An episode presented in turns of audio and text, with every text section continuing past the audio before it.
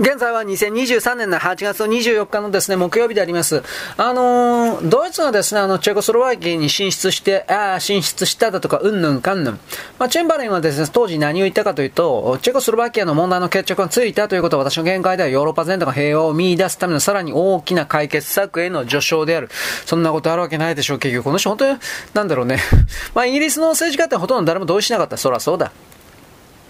当時のチャーチルはミュンヘン協定というものを全くもって、純然たるイギリスの敗北であると声高に語っております。で、1938年10月の1日の日曜日計画通りにですね、ドイツ軍というのはズデーデン中央になだれ込んでいった。住民はですね、木の実木のまま逃げていったヒトラーはズデーデンでは歓迎されたんですけど、抵抗勢力のいるですね、チェコスロビアキアの中心部では歓迎されなかったけれど、でもあんまり影響はなかった。チェコスロバキアを併合しちゃったわけです。ヒトラーは言った。チェコスロバキアがその友人たちの手でさらにもらえて出てくるなどとは思わなかった。すごいこと言いますね。西側連合国の代表都市ヒトラーというのはチェンバレンを軽く見ていた、軽視していました。我々の敵は小さな虫たちだ、ミュンヘンで見た。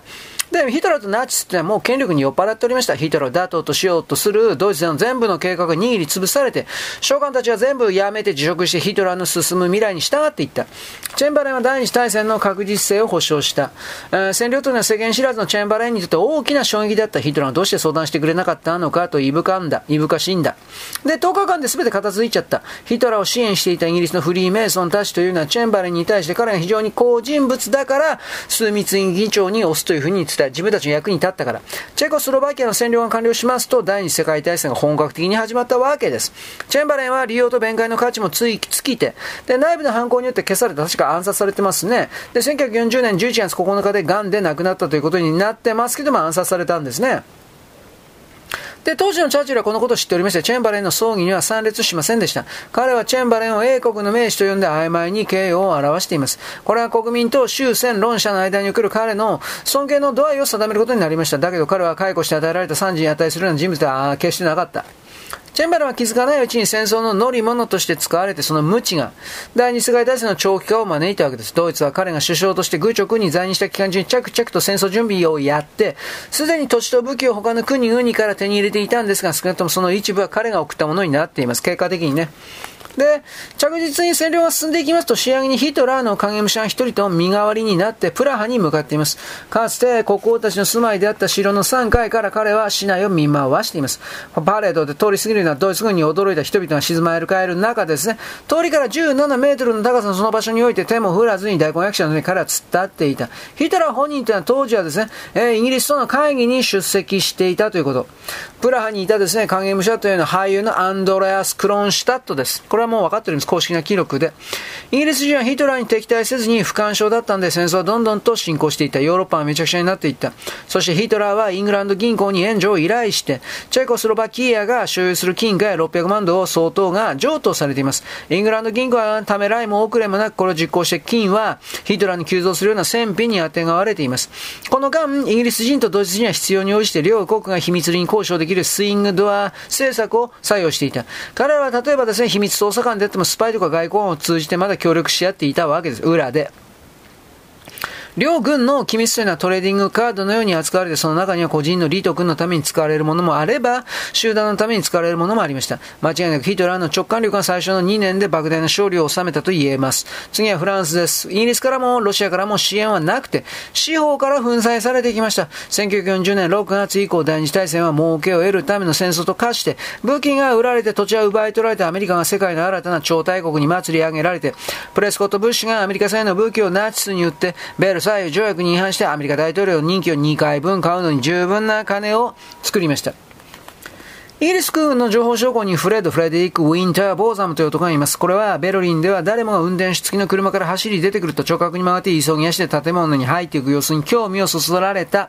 人です。SS の一人がこう言いました。我々がこうするのは共産党の暗殺者スワローズのせいなんだ。急いで入るのね。という。1930年代半ばになると彼らもこれに疲れ果てて突撃隊員の兵隊の中で重要人物のそっくりさんコンテストを行った。各地区、つまり大管区、ガウと言います。大管区ごとに反転が行われて最終戦後まで残った史上最大級に風変わりなガウ生き写しコンテスト。つまりヒトラーのそっくりさんのコンテストのために本部に送られています。候補の数名というのは整形手術を施されてさらに2回やった要望になりました。出場者はもちろんこんな言葉を口に出したりはしません。私は世界平和を求めているんだ。いい、絶対にいません。ゲリングの生き写しもいれば、ヒトラーの生き写しもいました。ゲシュタポは、それから候補者の素性を調べて、子供を愛する大家族の父親を優先していた。子供を十分に愛していない人物には賄賂が通用しないので落とされています。影武者は、ナチの行情には目をつぶって何も聞かなかったことにするように求められるからです。戦後には驚くほどヒトラーに生き写しの人物がたくさん見つかった。手術で鼻もかいて完璧だったんですが、裕福で独身貴族を貫いていた。このためそっくりだったにもかかわらず、彼は影武者の役目には不適格とされている。軍の幹部、突撃隊指導者、大管区指導者、これ地区司令官。これには全員影武者がおりました。いなかったな。内反不足で、内反則で。足が不自由であったヨーゼフ・ゲッペルスだけです。このためゲッペルスと彼の妻子は終戦時にソ連に差し出されてしまった。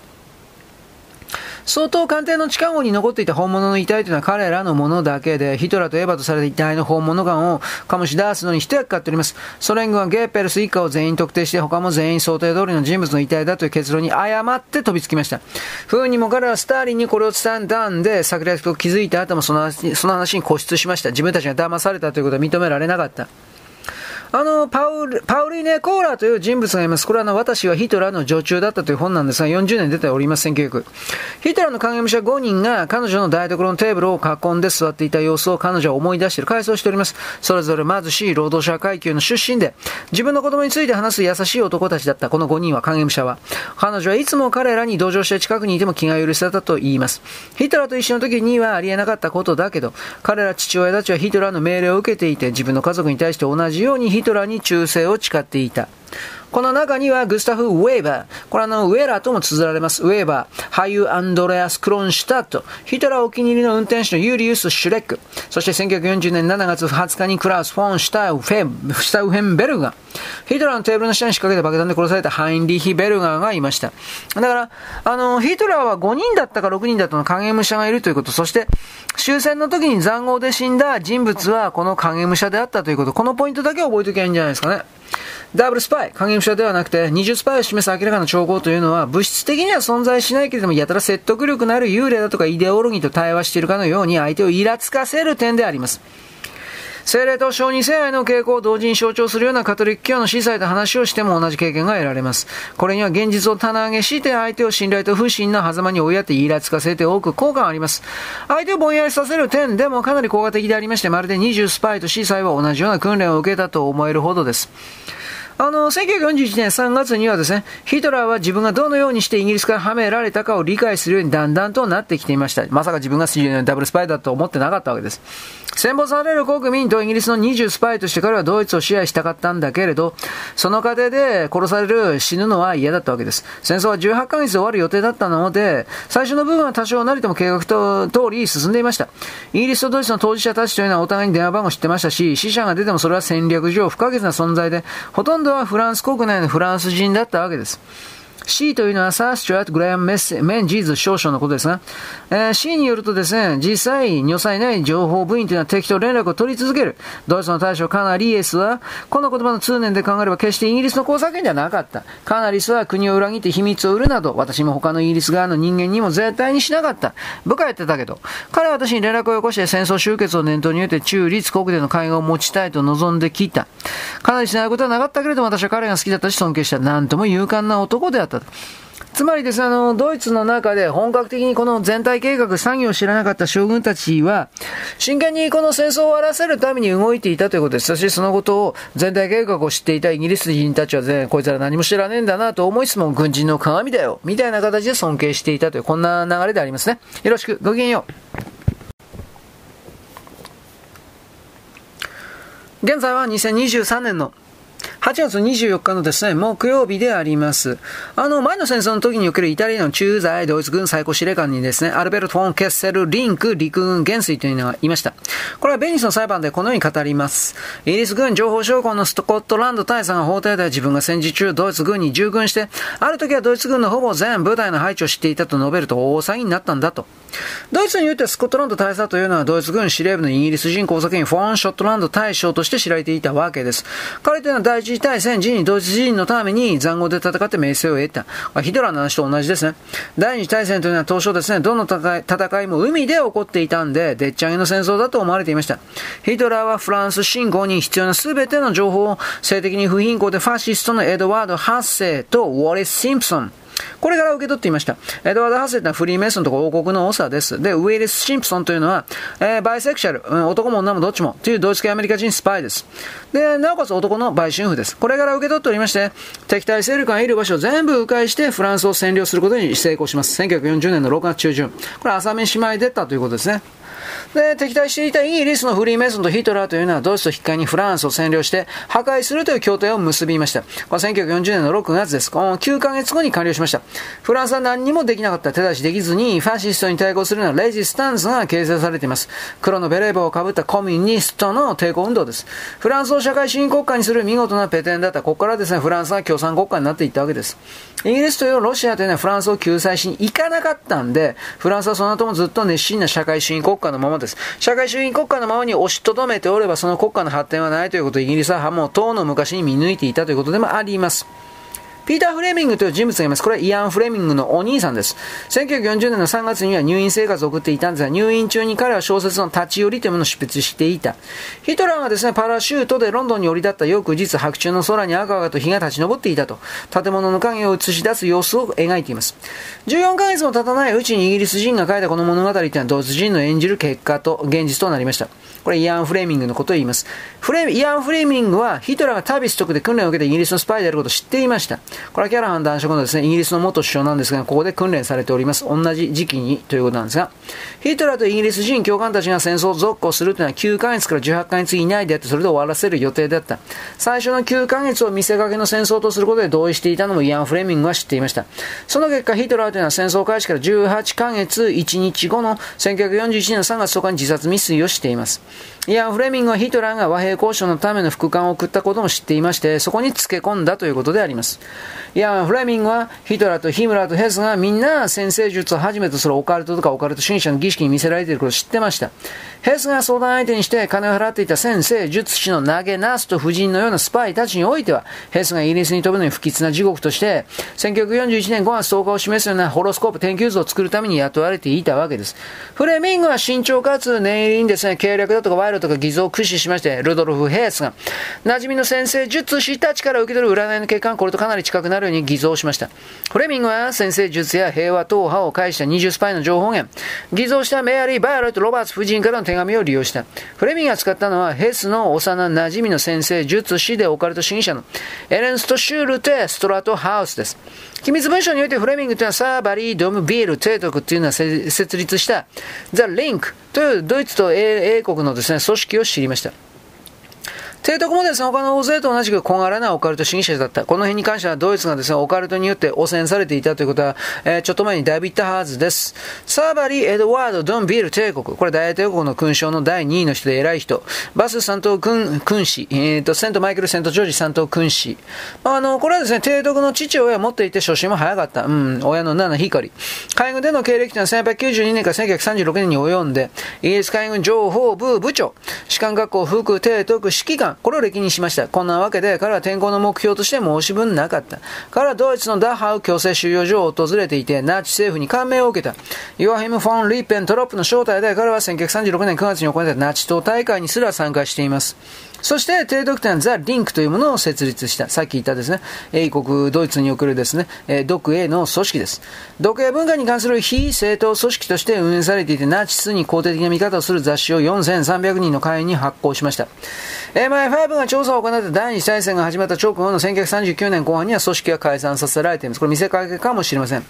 で、帝国というのはブリックソン刑務所に拘禁され、まあ、逮捕ですね。1940年7月7日から43年の7月の29日なんですが、妥当なほど驚異的な存在とみなされています。ここで彼は収監されたヘスの影武者に似た考えを抱くようになっていった。ユダヤとフリーメイソンの陰謀はあったんだという見方でございます。彼はナチスの侵攻が起こればすぐに拘禁されるという理解のもと釈放されてハンプシャー州の自宅に戻っています。提督の示した見解というのはヒトラーが間もなくこの国にやってくるが、特に心配する必要はない。なぜなら彼はウィンザー公。これは元国エドワード8世ですね。ウィンザー公を王として連れてくるからだと言ったわけです。情勢はかなり改善するはずだ。まあ、はぎで理想主義も肌、のほどしいというか、そんな都合のことが起きるかと。で、諜報員を通じまして、フレミングはヘスにザ・リンクが地下で働いており、動いており、ハミルトン号を利用して和平交渉を行って、そして、チャーチル首相を打倒しようとしているですね、話を、ホラー話なんですが、吹き込んでいます。ハミルトン公爵というのはブランドン公爵であるということはあんまり知られておりませんけれども、ブランドン公をですね、工作員だとする歴史的事実がいくつかあります。ハミルトン公爵というのは、まあ工作員でありました。スパイということですね。ダグラス・ダグラス・ハミルトンという人物がいます。この名前を持つ彼というのは1940年から第14代ハミルトン公爵、第11代、ブランドン公爵でホリー・ルードハウス宮殿の世襲管理人でした。スコットランド高校の地を受け継いでいて、王室系政長官を務めている。在任は40年から64年、24年間。1920年代に父親がハミルトン宮殿、これはあのサウスラナクシャー州にありました。これを取り壊したんですけれども、彼は第二次大戦でそれなりの金を手に入れて、レノックス・ラーブル・ハウス、これイーストロージアン州の屋敷を1946年に購入しています。ダグラス・ダグラス・ハミルトン。この人はハミルトン公爵、ブランドン公爵は、空軍予備飛行隊の中隊長で初めてエベレスト山を越えるような飛行を行って、空軍訓練部隊を指揮して、空軍の上級職を務めて、スコットランド防空の全席に追っていました。彼は航空機製造会社のスコティッシュアビエーション社のプレストウィック空港での設立にあたっても大きな役割を果たしています。1978年です。会社はブリティッシュエアロスペース社に統合されている。ブランドン・ゴーがスコットランド領空で望んだものというのは何であれ望み通りになりました。イングランド人女性バイオレット・ロバーツは、ハミルトン・ブランドン・ゴーの禁煙にあたるのはウォルター・ロバーツのおぼ、おぼです、おぼ。ウォルターは特殊作戦執行部プロパガンダ担当のですね、後の戦争政治執行部に在籍していた。またヘスのオカルトの師匠のカール・ハース・ホッファーとも友達だった。ウォルター・ハース・ホッファーに手紙を書いてヘスはこれにかなり関心を寄せていたハース・ホッファーは、バールと・ロバーツに返事を出し、ウォルター・ロバーツのポルトガルにある支所箱を今後の通信場所として提案しています。この手紙では都合よくイギリスの郵便検閲で止められた。戦争は20ヶ月も続くとですね、イギリスで心理作戦の訓練を受けて解体された二重スパイであるヒトラーは、解体というのは、まあ、あの、洗脳のことですが、親しい友人のルードルーフ・ヘスをイギリスに、カールス・ホルンをアメリカに送って、以下の一つもしくはそれ以上に関して調査を行わせています。プラン A というのは第二次大戦の終結についての交渉。プラン B というのはヒトラーが匿名でアメリカに逃亡。プラン C というのはイギリスとアメリカとともに我々の時代に平和をです。ヒトラーがいなくなったらドイツは最低限の損害を被るだけで済んで、ベルリンは陽気な街に戻るし、ヒトラーは南米で他の多くのナチ党員がしたように残りの人生を優雅に過ごすことができます。ヒトラーは副官でパイロットのヘース、これを第二次大戦の終戦交渉のためにイギリスに飛ばさせました。騎士十字保持者でメサシュミット110のエスパイロットのカール・ホルンが彼に同行しています。本物のヘスの尋問に加わっていた人物はこれスパイマスターに告げて、イギリスのね、当時彼は全体像を理解していなかった。で、その後も尋問のことをずっと頭離れなくて、彼は猟奇的なオーストリア人の捜査官のことも話して、カールス・ホルン隊、これ飛行中隊長、これはバートル・オブ・ブリテン作戦に連れて行かれて、特別な空の旅をですね、喜んでいなかったということをほのめかしています。で、結局ですね、あの、ホルンというのはヘスの和平にも待ち望んでいたわけではなかったんですが、相当のメラ騎士十字保持者としては下の義務があると考えたで運んだ。スコットランドまで航空機を操縦したのは果たしてホルンとヘスのどっちかだったという疑問さえあります。本当はね、やってなかったんじゃないかという説すらあるわけです。はい、よろしく。ごきげんよう。現在は2023年の8月の24日のですね、木曜日であります、ルードルフ・ヘースの大学時代の指導教員であったのは、カルス・ハース・ホッファー教授です。まあ、オカルトの人。まあ、重要な役割を果たしました。彼はオカルト主義者であって、ヘース、ヒトラーと MI6 の橋渡し役の一人でした。ヘースは捕まって処刑されるのを怖がるあまりですね、アメリカ行きが困難であるとされたために、ホルンが行動に出ました。代わりにヘスというのはイギリスで捕まった。和平を主張するほぼ唯一のチャンスを使うために、ホルンというのはアメリカに向かっています。イギリスとドイツはお互いに連絡先の番号を知っておりましたし、外交任務で戦時中でも両国を行き来することは珍しくなかったんで、このような飛行機というのは攻撃対象から外されています。イギリスは MI6 の特定の小空港に、ドイツの87オクタン航空ガソリン燃料補給所まで作っていました。当時同盟国の航空機で87オクタンのものはありませんでした。イギリスの飛行機は100オクタン航空ガソリンを使っていたからです。で、1930年代においてアメリカ政府は燃料の添加物製法の販売を禁じる法律を通過。で、これにもかかわらずアメリカの企業はドイツに低オクタンの航空ガソリンで飛行するための機密を出している。必要な化学添加物のエチル鉛を提供したんでございまして、あのー、デンマークはですね、あの、1937年38年にドイツのコンドル爆撃機を購入、買ったんですが、爆撃機として使用されたのは一目瞭然です。定期旅客機として装備を整えてデンマーク航空機として飛んではいたんですが、客室乗務員というのは乗客の席に行くのに4つん這いで通路をよじ登っていかなければならないほど、まあ、爆弾を搭載できるようになってたということですね。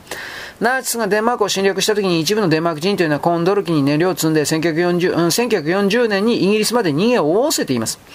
1942年になってコンコンドル機あんまりにも老朽したんで、老朽化したんで、イギリスが予備部品用に解体しようとしたことは報告されている。だけど彼らに他にコンドル機を使用していなかったに、あの、部品にも交換性、互換性はありませんでした。1940年にコンドル機が良好な状態であるはずもありません。で、1942年には整備不良とされました。これはコンドル機が特別な任務に使われていた、つまり諜報活動にされていたということを物語ります。ドイツのコントル機というのはヨーロッパ特別任務で出入りするのに理想的な航空機でありまして、ドイツ領空では安全に利用できました。だけど戦時中の常としてイギリスの航空会社が手に入れた飛行機というのはすぐに壊れた。で、このためコントル機に予定が組まれることはありません。ドイツがイギリスが相当も多数の航空機が着陸着陸の時には無傷だったんですけれど、誤った運航指示というのは全員で原因で全損という扱いになりました。イギリスも MI6 の航空機乗務員というのはドイツ空軍の飛行場を操縦できるように訓練していましたし、ドイツ空軍の乗務員の中には MI6 で訓練受けた受けた者もたくさんいます。イギリスは所有していたドイツの輸送機、まあ、これはもう南アフリカの飛行機なんですが、もともとは。これに該当しまして、その機会があったから、ドイツとイギリスとの会合が両国または第三国で行われたということ、このような会合は全く公表されずに、イギリスとドイツにおいての会合は戦争中何度も行われています。で、第二次世界大戦とはこういう形で、イギリス、ドイツの間で徐々に合意、いろいろなですね、条件が積み重ねられています。で、この流れの中でイギリスの秘密のルートを通じまして、本物のヘス、これ1933年からの副総統ですが、本物のヘスをスコンドラスコットランドに呼び寄せて、彼にとって一番不吉な日の1941年5月10日に段取りをつけます。スイス、ポルトガル、イギリスですね。またはスペイン、ファシストですね。スカンジナビア半島、チェコスロバキアも飛行先の候補地だったんですが、これはみんな適当に選んだおとりです。同時に影武者のヘスもドイツの別の場所からスコットランドに飛んでいます。本物も影武者も持ってきた3枚の天気図においてはイギリス以外の目的地が示されていた。点検図を3枚持っていたという事実というのは本物のヘスが北フランスで共有して追加の指示を受け取るまでは自分の行き先を知らなかったということを示しています。わざと不明確な指示にするというのは最初から決まっていて、本物のヘスがたまたま防衛し、亡命したか血迷ったという作り話を主張できるようにするためでした。ヒトラーの無二の友で副官だった本物のヘスというのは1941年5月10日にこっそりとドイツを立って、メーサーシュミットでフランスの北西部のアブビールにある仮設飛行場に着陸しています。ドイツはこのような飛行場をですね、バトル・オブ・ブリテンに備えてフランス各地に確保していた。基本的に平坦な草地の仮設滑走路と重力式の給油と、で、電話機を備えていました。本物のヘスというのは自分で給与を行って電話で目的地と出発時間についての追加の指示を受けていた。その夜は野営してドイツ空軍の電撃戦、ロンドン大空襲ですか。この最後尾に自分を位置づけて翌日の夜に立つことになりました。あの、パイロット、カール・ホルンも一緒に立ちます。オメガファイルというものがありますが、ここによりますと、ヘスというのは1941年5月の10日にイギリスとの戦争を止めるためにイギリスに向けて飛んで、戦争犯罪人として逮捕された。だけどヘスが大空襲の援護を待って、フランスで一夜を明かしたということは触れていません。大空襲というのは1940年9月から41年の5月まで続いて、ヘスは電撃戦の終盤に紛れて飛ぶことができました。6週間後、ドイツはソ連に重点を移し始めました。イギリスではなく次ソ連だということ。で、いろいろな影武者よく訓練されていて、この任務にしてもイギリス、ドイツ双方が時間をかけて計画していた。影武者は本物のヘスの経歴を熟知してましたし、パイロットとしての腕も上げていました。翌日の1941年の5月の11日の午後の45分、影武者のヘスはミュンヘン近郊のアウクスブルグ飛行場から離陸したんですが、これは非公開ではありません。彼と最後に話をしたのはヒトラーに無線を装着した歯科医、フリードリヒ・コーン博士です。で、お抱えのインチキ医師、テオドール・モレル博士と同様ヒトラーと同じ秘密のチベット結社に所属していた人たちです。アークスブルグというのはミュンヘンの北西50キロ、ランツベルン刑務所北50北30キロに位置しています。影武者はメーサーシュミットの次のモデルであるですね、えー、ME11D ですね。これこれメーサーシュミットだと思うけど、まあ、時速385キロの低空飛行でドイツ北部のケルンへ飛んで、えー、給与を行います。ケルンを午後7時35分に離れますと、オランダ沿岸の島々の上を通ってオランダ領空に入って、熱心なパイロットでもあったラインハルト、ハイドリヒ、SS 大将と落ち合っています。から連合軍の注意が電撃戦に逸れている間にオランダ領空を飛行していた SS 特殊部隊のパイロット3名も連れてきていました。本物はどうしていたか、ヘス。5月11日の夕方のいつ頃アブペールの仮設飛行場を出るか、どんな経路を取るか具体的に指示を受けてました。攻撃を受ける可能性が高い対空砲の多い区域は避ける。高度や速度を変えながら、ロンドン大空襲の攻撃地帯に来るまで飛ぶように指示されました。また、一番危険にさらされる時間帯には、上空制限を超えてドイツ空軍を縦にして飛ぶように言われました。それからヘスというのは護衛機3機と合流して、オランダ北部に広がるワッデン諸島の方角に並んで飛行していった。ゲリングはドイツ空軍総司令官においてドイツ生まれのイギリスの工作員だった。つまり、イギリスはドイツ空軍を様々な面で支配していた。ロンドン大空襲も含めて相手が何をしているかほとんど知っていた。電撃戦が満月から予測されていたり、レーダーで発見されたりする前から、イギリスはドイツ空軍の計画の全貌を知っていました。戦争に向けてドイツ空軍を支援する準備すらできていたわけです。